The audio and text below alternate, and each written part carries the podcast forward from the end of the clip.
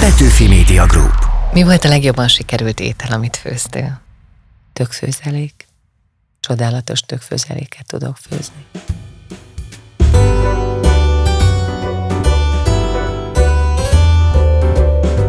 Semmiben sem nyilvánul meg olyan világosan az emberek jelleme, mint a játékban, mondja Tolstoy egyik figurája a Feltámadás című regényében. És mi arra gondoltunk, hogy játszunk, ismert alkotókkal, előadó művészekkel. Olyan kérdéseket teszünk fel nekik, amik néha meghökkentőek, furcsák, vagy talán annyira egyszerűek, hogy eddig szégyeltük megkérdezni. Mi lenne, ha játék a lehetőségekkel? Ez a kultúra.hu podcastje, Seres Gerda vagyok.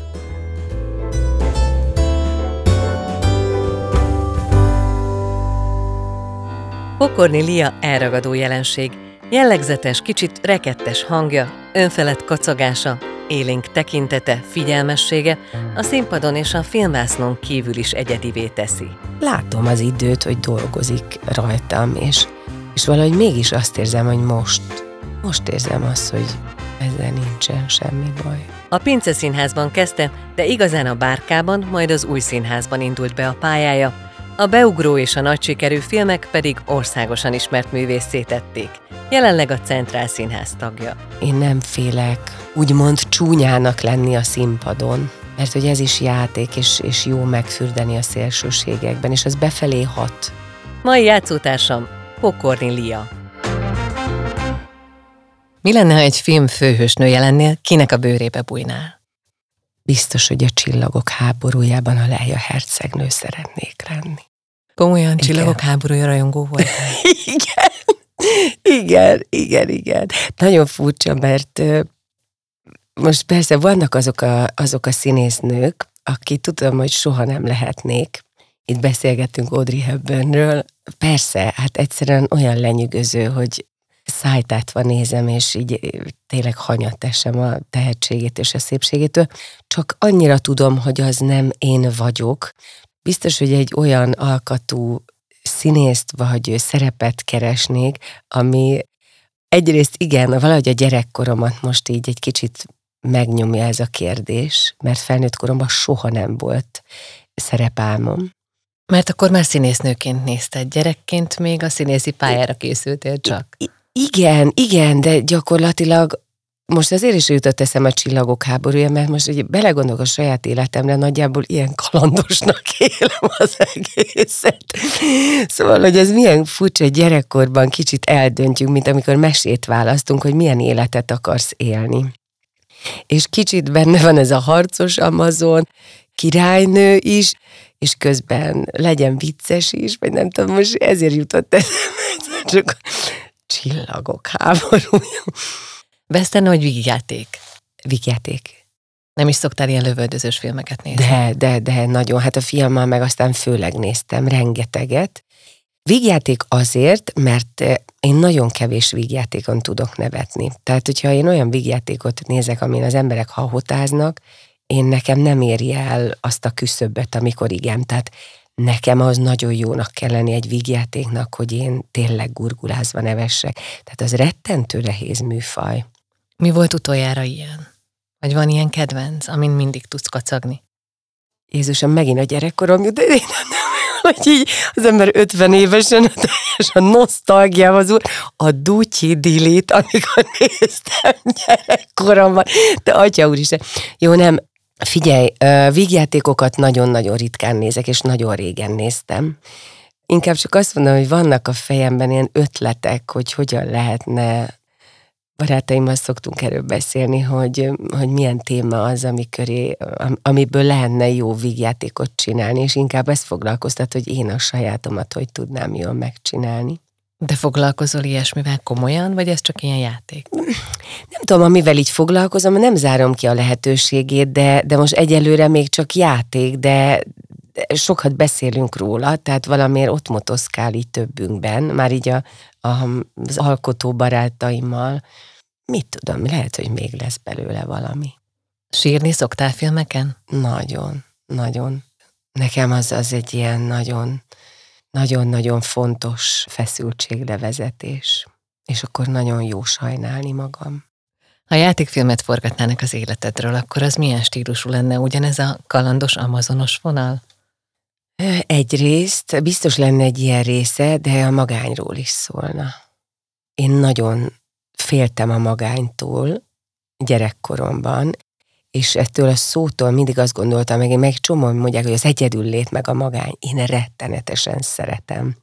Amikor mindent kizárok, amikor megélhetem a teljes egyedül létemet. És ez nem csak azt jelenti, hogy, egyed, hogy nem mindegy, hogy az ember magányos vagy egyedül van, mert aki, aki egyedül van, attól még nem magányos. Én kimondottan ezt a szót, nekem ez spirituális is, ez, ez valami, azt hiszem, hogy az ember leginkább azokban az időszakokban tud fejlődni, amikor megéli az igazi magányt. És az nekem, azok nekem nagyon-nagyon termékeny időszakaim. Illetve utána, amikor kijövök belőle. De hogy, hogy ez biztos benne lenne. Sok humor lenne benne, azt hiszem, tehát az fontos lenne, de biztos, hogy megmártózni ott, ott nagyon, nagyon mélyen, és akkor onnan hogy lehet fölállni, az, az, az észki lenne. Mondok fogalmakat, uh-huh. és akkor mesélj arról, hogy mi mit jelent neked. Meglepetés. Um, az emberek mindig összekapcsolják a pozitív dolgokkal, nagyon nehéz szerintem meglepni úgy a másikat, hogy az öröm is legyen. Én, én próbálom a kontrollt elengedni, és egy már csomó szempontból azt érzem, hogy át is adom magam annak, hogy valami úgy történjen váratlanul, hogy, hogy annak maradéktalan tudja körülni, de az emberek által van meglepetés, ezt mindig úgy adják, hogy ők mennyire örülnének neki, és kevésbé tudják. Ezért én is nagyon óvatos vagyok a meglepetésekkel, ugyanakkor az élet meglepetései, azok meg mindig fantasztikusak. Akkor is, ha fájóak, meg akkor is, hogyha ha örömet adnak mert mind a kettőben volt részem, hogy annyira nem számítasz rá, hogy a következő pillanatban megtörténik az a valami, de valahogy az élet meg úgy tudja adni ezeket a meglepetéseket, hogy, a, hogy azok a legnagyobb ajándékai az életemnek. Megfelelés. Jaj. hát ó, ezzel küzdök, innen üzenem mindenkinek, hogy lehet fejlődni ebben tehát elmondhatatlan, hogy mennyit letettem ebből. Pontosan tudom, hogy még mindig kik azok a típusok, akik bekapcsolják bennem. Tehát pontosan tudom, hogy ez az ember miért és mivel okoz, nem ő okozza, hát nyilvánvalóan az, hogy én miért úgy olvasom, vagy miért azt váltja ki belőlem, másra meg simán lehet azt mondani, hogy köszi, nem. Siker ez is egy sokkal csendesebb dolognak tartom, mint amit így köré tupírozunk.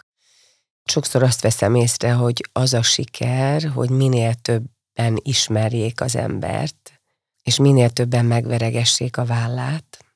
Én pedig a sikernek azt gondolom, hogy mindenképpen a minőség. A minőséghez kapcsolom, amit kevesen tudnak.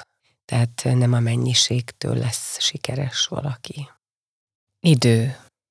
Mm, az mi? Visszakérdez. Mi szétfolyik minden a határidő naplódban egymás hegyén hátán a posztitek, igen, bejegyzések. Igen, általában a nincs idő, az sokkal jobban is, mint az időt, holott mostanában, tehát ez a bizonyos ötvenes kapu, ez nagyon érdekes, mert egyre jobban értékelem. Minden olyan időt, amikor az lelassul, és így megáll és akkor abban így egy picikét úgy meg lehet pihenni és körülnézni. És egyébként meg rohan, mint az őrült, és akkor azt érzem csak, hogy vége láthatatlanul nincsen, és na, ezek például ajándékok, amikor megkapom azt a, azt a pillanatot, hogy megállt. Most egy kicsit. Kedvesség. Hát az pedig alap.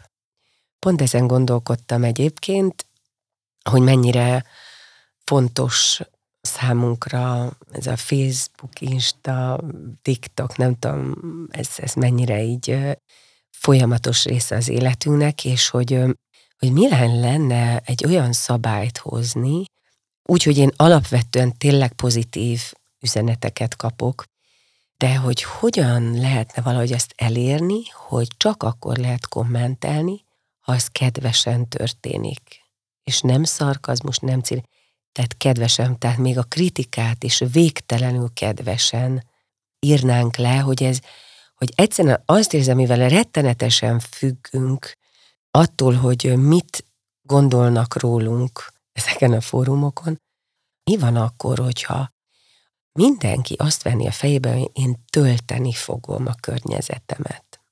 Hogy mi lenne úgy döntenénk, hogy mostantól én, én mindenkinek adom a kedvességet. Túlcsordulnánk szeretettel, mert mindenkitől kapnánk, adnánk, és beindulna ez a, ez a nagyon klassz dinamika, hogy folyamatos adásban lenne az ember, és egyszerűen azt venné észre, hogy úristen, szép ez a világ.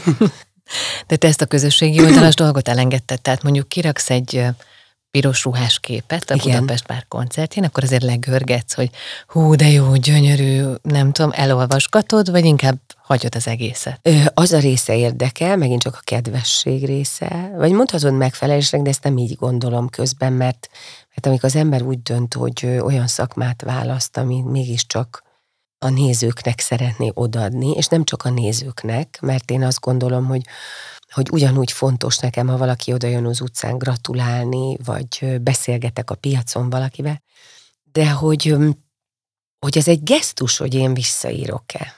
Vagy oda teszem azt, hogy köszönöm.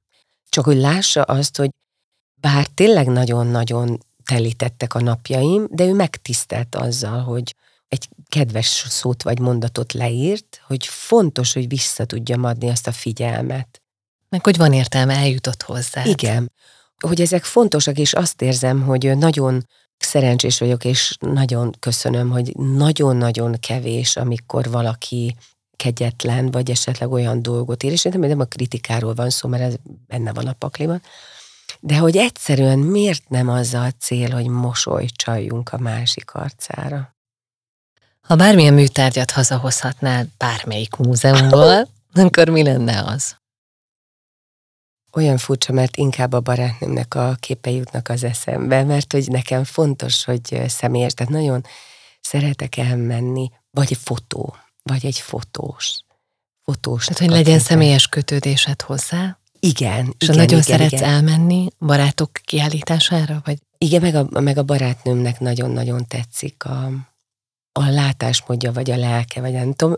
Tehát ő például, ő nem tudja, hogy micsoda művész, és, és nem is azért, mert ismert, és nem is azért, mert bárki tudja még azt, hogy ő mennyire csodásan fest, de az, hogy nekem közön van hozzá, vagy pedig fotó, igen.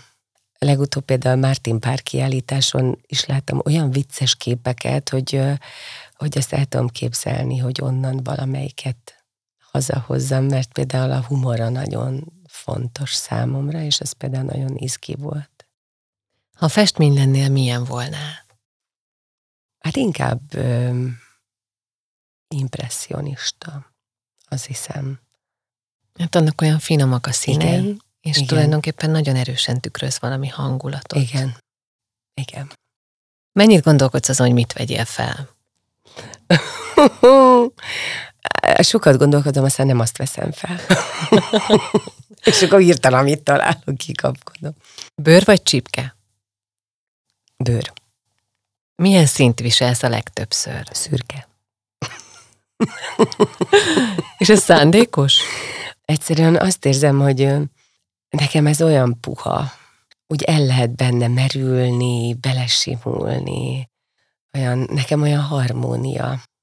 Vannak színes ruháim, tehát amikor azt érzem, hogy úgy most kiszaladok a világba, és akkor úgy nagyon jól fölvenni egy sárgát, vagy egy kéket, vagy egy zöldet, de hogy így a hétköznapokban a, a földszíneket szeretem. Akad olyan jelmez, ami miután lekerült az előadás a műsorról, nálad maradt, elkérted, hazavitted? Egy pár cipő, és ez az új színházba játszottuk a Vőlegény című előadást, és azt a cipőt hazavittem. De az az előadás miatt volt fontos? Igen, hát nagyon-nagyon szerettem azt az előadást. Egyébként is már teljesen kopott cipő, tehát hogy teljesen használhatatlan, és hát kurabeli, tehát hogy nem is az volt a lényeg, hanem... És ez inkább csak egy emlék, Ez hogy egy- akkor igen, a bánságival, igen. meg a többiekkel ott Igen. együtt álltunk a színpadon, Igen. ebben a cipőben. Ebben a cipőben abszolút. Igen, igen, igen. Volt már ugye sorozatban műorrod, de akadt például a Centrál Színházban, emlékszem a Lenan szépe, tehát hogy volt egy ilyen nagyon elcsúnyított, Igen. vagy szándékosan ilyen fakóra maszkírozott karaktered. Mikor voltál a legcsúnyább filmen vagy színpadon? Én nagyon sokszor maszkírozom el magam. Tehát most például ott van a, a Függöny felcímű előadás, amiben Még hajcsavaród is van talán. hajcsor, igen, abban kértem egy nagy testtömést, teljesen le vagyok öreg, de hát az sem, az sem szépen, mert hogy ez egy, kvázi egy olyan társulat próbáját, majd előadását látjuk, hogy minden szétesik, és hát ahogy a színésznő ki tudja magát sminkelve, és barna szeruzával a ráncok, meg kék szemfesték, meg narancsús, és őszparóka, és én, én nagyon élvezem, nagyon élvezem, én, én nem, nem félek úgymond csúnyának lenni a színpadon, mert hogy ez is játék, és, és jó megfürdeni a szélsőségekben, és az befelé hat. Meg hogy talán fontos is, nem kerültél skatujába, annak ellenére, hogy a legtöbb helyen azért mindig szép nőként szerepelsz, mondjuk bekerülsz egy tévéműsorba, akkor ott is mindig rendkívül csinosan, szépen, ragyogóan, és mégsem vagy valahogy abban a kategóriában, hogy na ő a szép színésznő, és csupa olyan Nem. szerepet fog játszani, ahol szépnek kell lenni. Nem, nem, én, én, én, én, én azért szeretem természetesen élni az életem.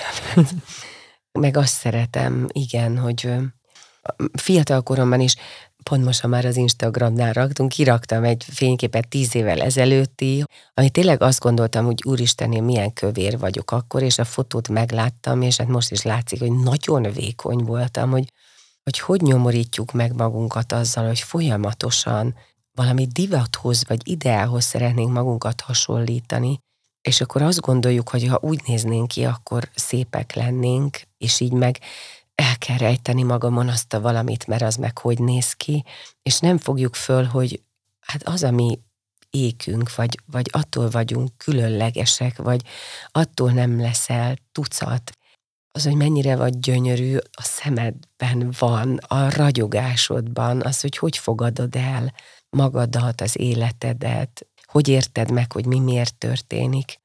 Egy kedves színésznő barátnő mondott hasonlót, már közel a 70-hez, hogy nézte vissza a 20-30 éves korában készült fotókat, és azt mondta, hogy te jó ég, milyen szép voltam, és mennyire utáltam magam, és folyton piszkáltam, hogy nem így kéne, nem úgy kéne, és aztán eltelik néhány évtized, és az ember visszanéz rá, Igen. és ugyanezt történik, mint amit te mondtál a képpel. És látod, amikor az, hogy idő, idő, na erre nincs idő. Hogy mennyit foglalkozunk azzal, hogy bántsuk magunkat, ez észveszejtő. De te leszoktál erről. Most már igen. És ez is olyan fura, hogy ezt nem gondoltam volna, hogy pont így 50 körül fogadom el, holott tényleg ilyenkor már hát látom az időt, hogy dolgozik rajtam, és, és valahogy mégis azt érzem, hogy most, most érzem azt, hogy ezzel nincsen semmi baj. Mit lett volna jó tudni 19 évesen? Azt, hogy jogom van nemet mondani, azt, hogy az nem, hogy nem baj, hanem, hanem kötelesség. Ez a megfeleléssel függ Igen. össze. Abszolút. Közben meg nem spórolhattam meg azt az utat, vagy hogy ez az egésznek a lényege.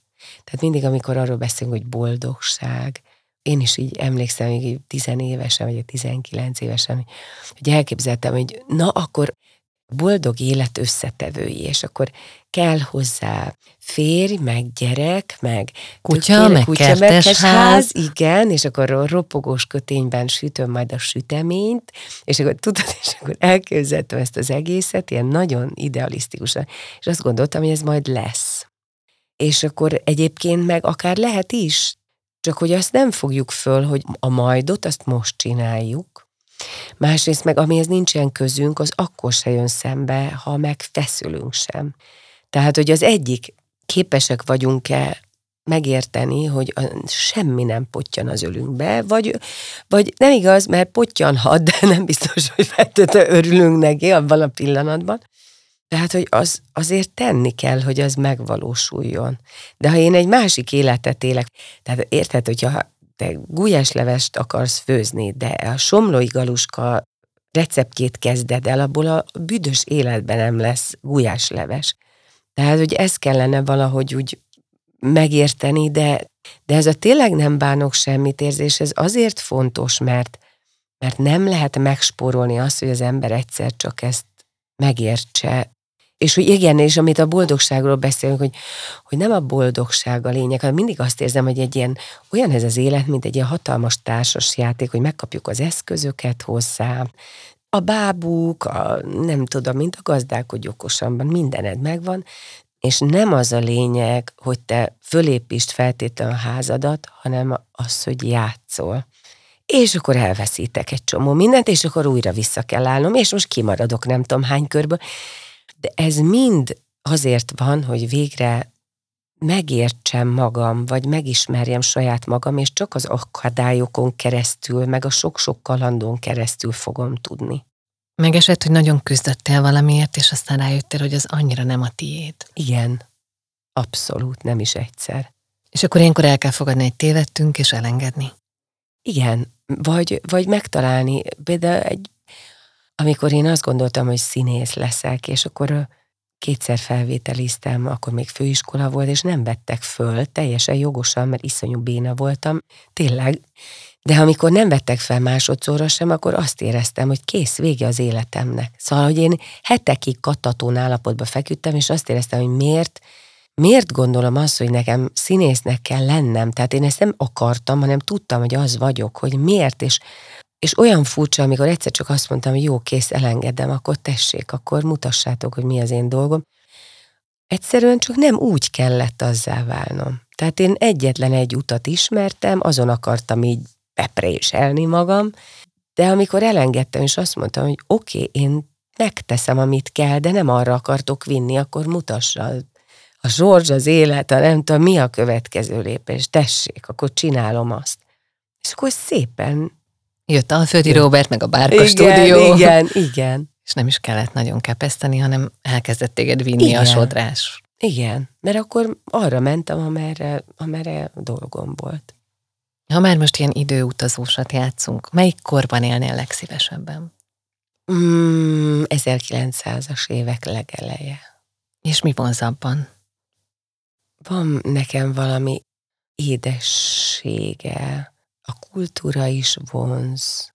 Az, hogy, hogy mindennek megadni a módját, egy tárgy, egy bútor, egy kávéház, egy konflis, vagy mit, tehát, hogy mindennek azt érzem, hogy úgy becsülete, meg értéke volt. Most utazunk előrefele, hogy látod magad tíz év múlva? Bennem most nagyon különösen érik valami, mint egy ilyen agyakkupac, és akkor most el kéne kezdenem megtalálni benne azt a formát, hogy még nem tudom, hogy mit, mi akar ő lenni. De miben érzékelhető ez a változás? Abban, hogy nem csak a színház érdekel. Azért mondom, hogy keresem még azt, hogy minek nevezzem azt a dolgot, ami érdekel. Hogy ilyen volt már, hogy a színházból egy picit kiábrándultál, de az nyilván más. Ez má- más, mert érdekel a színház, tehát nem arról van szó, hogy nem, de emellett valami nyelvet, vagy valamit keresek, ami, ami sokkal személyesebb, vagy közvetlenebb, vagy, vagy máshogy lehet a közönséghez szólni, vagy máshogy lehet emberekkel együtt dolgozni, vagy nem, nem de, tehát tényleg nem tudom még, nem tudok még nevet adni meg formát, csak így egyszerűen figyelgetem, hogy nem csak ez az én utam, azt hiszem, hogy a színpadon álljak és az emberekkel valamit együtt létrehozni, dolgozni, nem, mondom, nem, nem tudom. De hogy ez a közösség szervező, közönség, vagy közösségépítő igen, dolog, igen, ez igen. szerintem a színházban is jellemző. Igen, abszolút. Amikor a kollégák is azt mondják, jaj, Ali, és mindenkinek van legalább három története, tehát az... Tényleg? Igen, De... és az abszolút, abszolút működik. Tehát, hogy, hogy azt hiszem, hogy te mindig így a közösség meghatározó igen. emberévé válsz, akár akaratlanul is, egyszer igen. csak azzal, hogy hogy úgy vagy jelen. Szóval valószínűleg ezért szeretem az én magányomat, mert rettenetesen koncentráltan tudok jelen lenni közösségekben. És mert, mert mindig arra gondolok, hogy, hogy nagyon felelősek vagyunk egymásért. És hogy ez hogyan lehetne minél inkább a közösség szolgálatába állítani, amit még nem is biztos, nem tudom, hogy tudok-e, de érzem, hogy valami ott érik bennem. Most így pakolgatom össze ezeket a dolgokat, hogy mi is az. Van olyan szokásod, amitől szívesen megszabadulnál? Rendetlen vagyok. Nem direkt vagyok rendetlen. Tehát, hogy, hogy én vágyom a rendre, meg én próbálkozom, csak egyszerűen ez a folyamatos rohanás, és akkor az van, hogy mit csináljak meg. Oké, okay, akkor most a mosogatás, vagy gyorsan főzzek, vagy a növényeket próbálja meg szépen átültetni. Tehát, hogy valami lemarad. És akkor vagy elkezdem mindegyiket, és akkor az félbe marad, és akkor Ö, úristen, akkor este hazamegyek, még mire van időm, de akkor még reggel az ott marad. Szóval nekem ennek a megszervezése az körülményes, de egyre jobban megy. Kitől tanultál meg főzni? Hát a szerelmeimtől. Te nem ez alapján választottad őket? nem, nem mindegyikük tudod, de valahogy nagyon szeretek enni, és, és nagyon szeretek közösen főzni. De ez édesapától van, vagy mert hogy ő séf, vagy szakács? Igen, apukám, apukámtól inkább felnőtt koromban tanultam, amikor megyünk hozzá és főz valami finomot, hogy akkor kérem szépen a receptet, de inkább a nagymamámtól.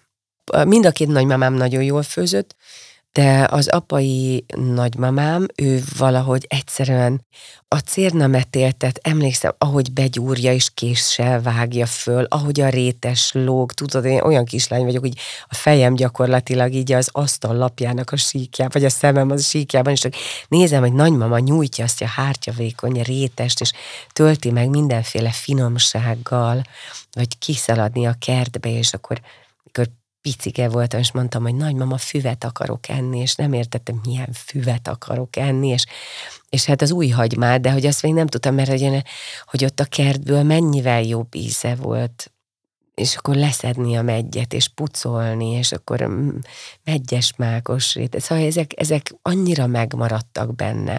De te is ilyen szertartásosan főzöl? Vagyis, hogy úgy nyugalmat teremtesz, elpakolsz, vagy inkább olyan vagy, hogy így felrobbantod a konyhát, és akkor utána kell? Felrobbantom a konyhát, sajnos. Kapkodva főzök, és ezt nagyon nem szeretem, úgy nem szeretek főzni. Akkor szeretem, amikor tényleg idő van, és barátokkal vagyunk, és akkor, és akkor közben borozgatni, beszélgetni, és akkor órákig képes vagyok rá, és azt imádom. Mi volt a legjobban sikerült étel, amit főztél? Tökfőzelék. Csodálatos tökfőzeléket tudok főzni. Tényleg, szóval olyan tökfőzeléken van, hogy hát engem nem minél messzire. nem szereted a tököt. Nem, sajnos kapni. ilyen rossz iskolai beidegződés. Ne, tehát nem is olyan a színe, nem is olyan az állaga, semmi köze nincs ahhoz, amit te tökfőzeléknek nevezel. Ki értékeli a legtöbbre a főztedet? A barátaim, a fiam is egyébként, szóval, hogy a fiam baráta is, de... de hogy nálatok szoktak lenni ilyen nagy kajálások? Tehát, hogy telefonál, hogy figyelj anya, jövünk öten. Volt ilyen, persze, volt ilyen, volt ilyen. Most már leszakadt róla, egész konkrétan elköltözött a gyermekem három hete. Hú. Önálló életet szeretne élni és eltartani magát, de jövőre És akkor ez most az örömteli egyedüllét, vagy a magány kategória? Én nagyon megijedtem, hogy, hogy minden pillanat arról fog szólni, hogy mit csinál, de valóban van benne valami, valami egészen különös nyugalom is. Egyrészt tényleg az, hogy ha fölkelek, akkor mondjuk a konyhában, ha én rendet raktam este, akkor, akkor ugyanazt találod. Ugyanazt találom, és nem az, hogy ő még főzött éjszaka, és akkor ez az egyik fele, de, de a másik, hogy, hogy közben ezt olyan klassznak tartom, hogy 18 éves, és ő azt mondja, hogy ő inkább eljár kocsmákba mosogatni, de ő meg akarja tapasztalni, hogy magát eltartsa, és én ezért rettenetesen becsülöm. Mert hogy a generációjához képest is kirívóan Igen. önálló. Igen. És úgy, hogy mi tényleg nagyon mint a borsó meg a héja így voltunk, és, és akár az a veszélye is lehetett volna, hogy a mama hotelt választja. Mert hogy gyakorlatilag tényleg elég rugalmasan kezeltem mm, őt, és és mindent megbeszéltünk, de szóval igen, tehát ő mégis ezt választotta. Mi volt a legbátrabb tetted?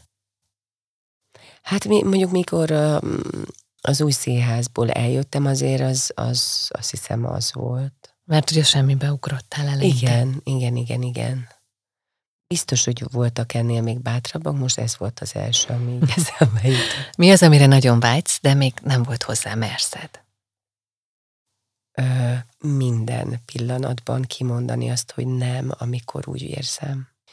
Az esetek 80%-ában már kimondom.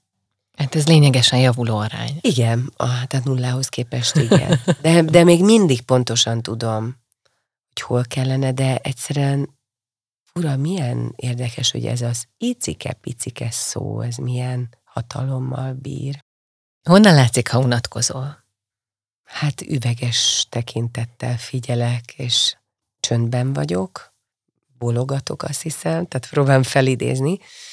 Ez főleg akkor van, mivel, mivel ugye, tehát időm sincs unatkozni, de akkor, amikor esetleg valaki nem érzi azt, hogy túlságosan is sok mindent szeretne rám pakolni, és hogy most ő kiönti a szívét, esetleg egy olyan pillanat, még a szemmel látható, hogy nem bírom el. Már pedig az eléggé látszik, amikor rohanok vagy zaklatott állapotban vagyok, és, és akkor az, az nagyon nehéz hallgatni.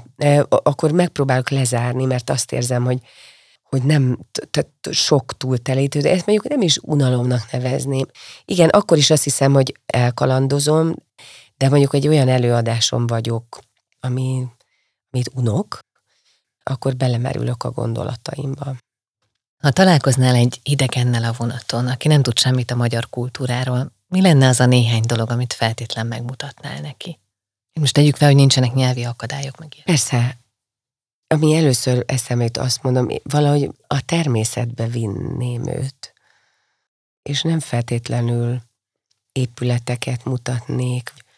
Tehát el, egyrészt elvinném mondjuk a Tiszatóhoz, mert hogy ez egyszerűen olyan különleges. Biztos, hogy vagy koncertre, vagy színházba elvinném. Elvinném romkocsmába, mert hogy egyszerűen azt érzem, hogy jó, mondjuk jó régen voltam, de sok van, és, és közben meg izgalmas megnézni egy ilyet is. Tehát nem, nem a nagy meghatározó dolgokat mutatnám meg neki, hanem a sokkal inkább titokzatosabb vagy különlegesebb dolgokat. Ez volt a Mi lenne, ha podcast sorozat negyedik adása Pokornilia színművésszel.